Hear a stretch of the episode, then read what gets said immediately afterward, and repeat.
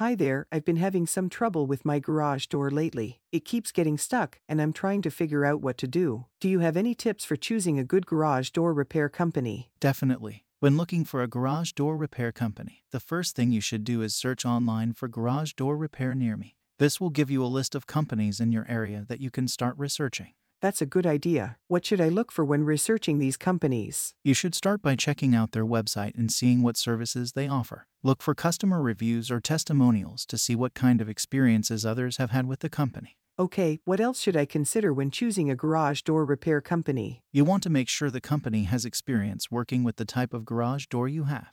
You should also ask about their pricing and if they offer any warranties on their work. That's all beneficial information. Do you have any specific companies you recommend? Yes, I recently had to get my garage door repaired, and I had a great experience with Superior Garage Doors Atlanta.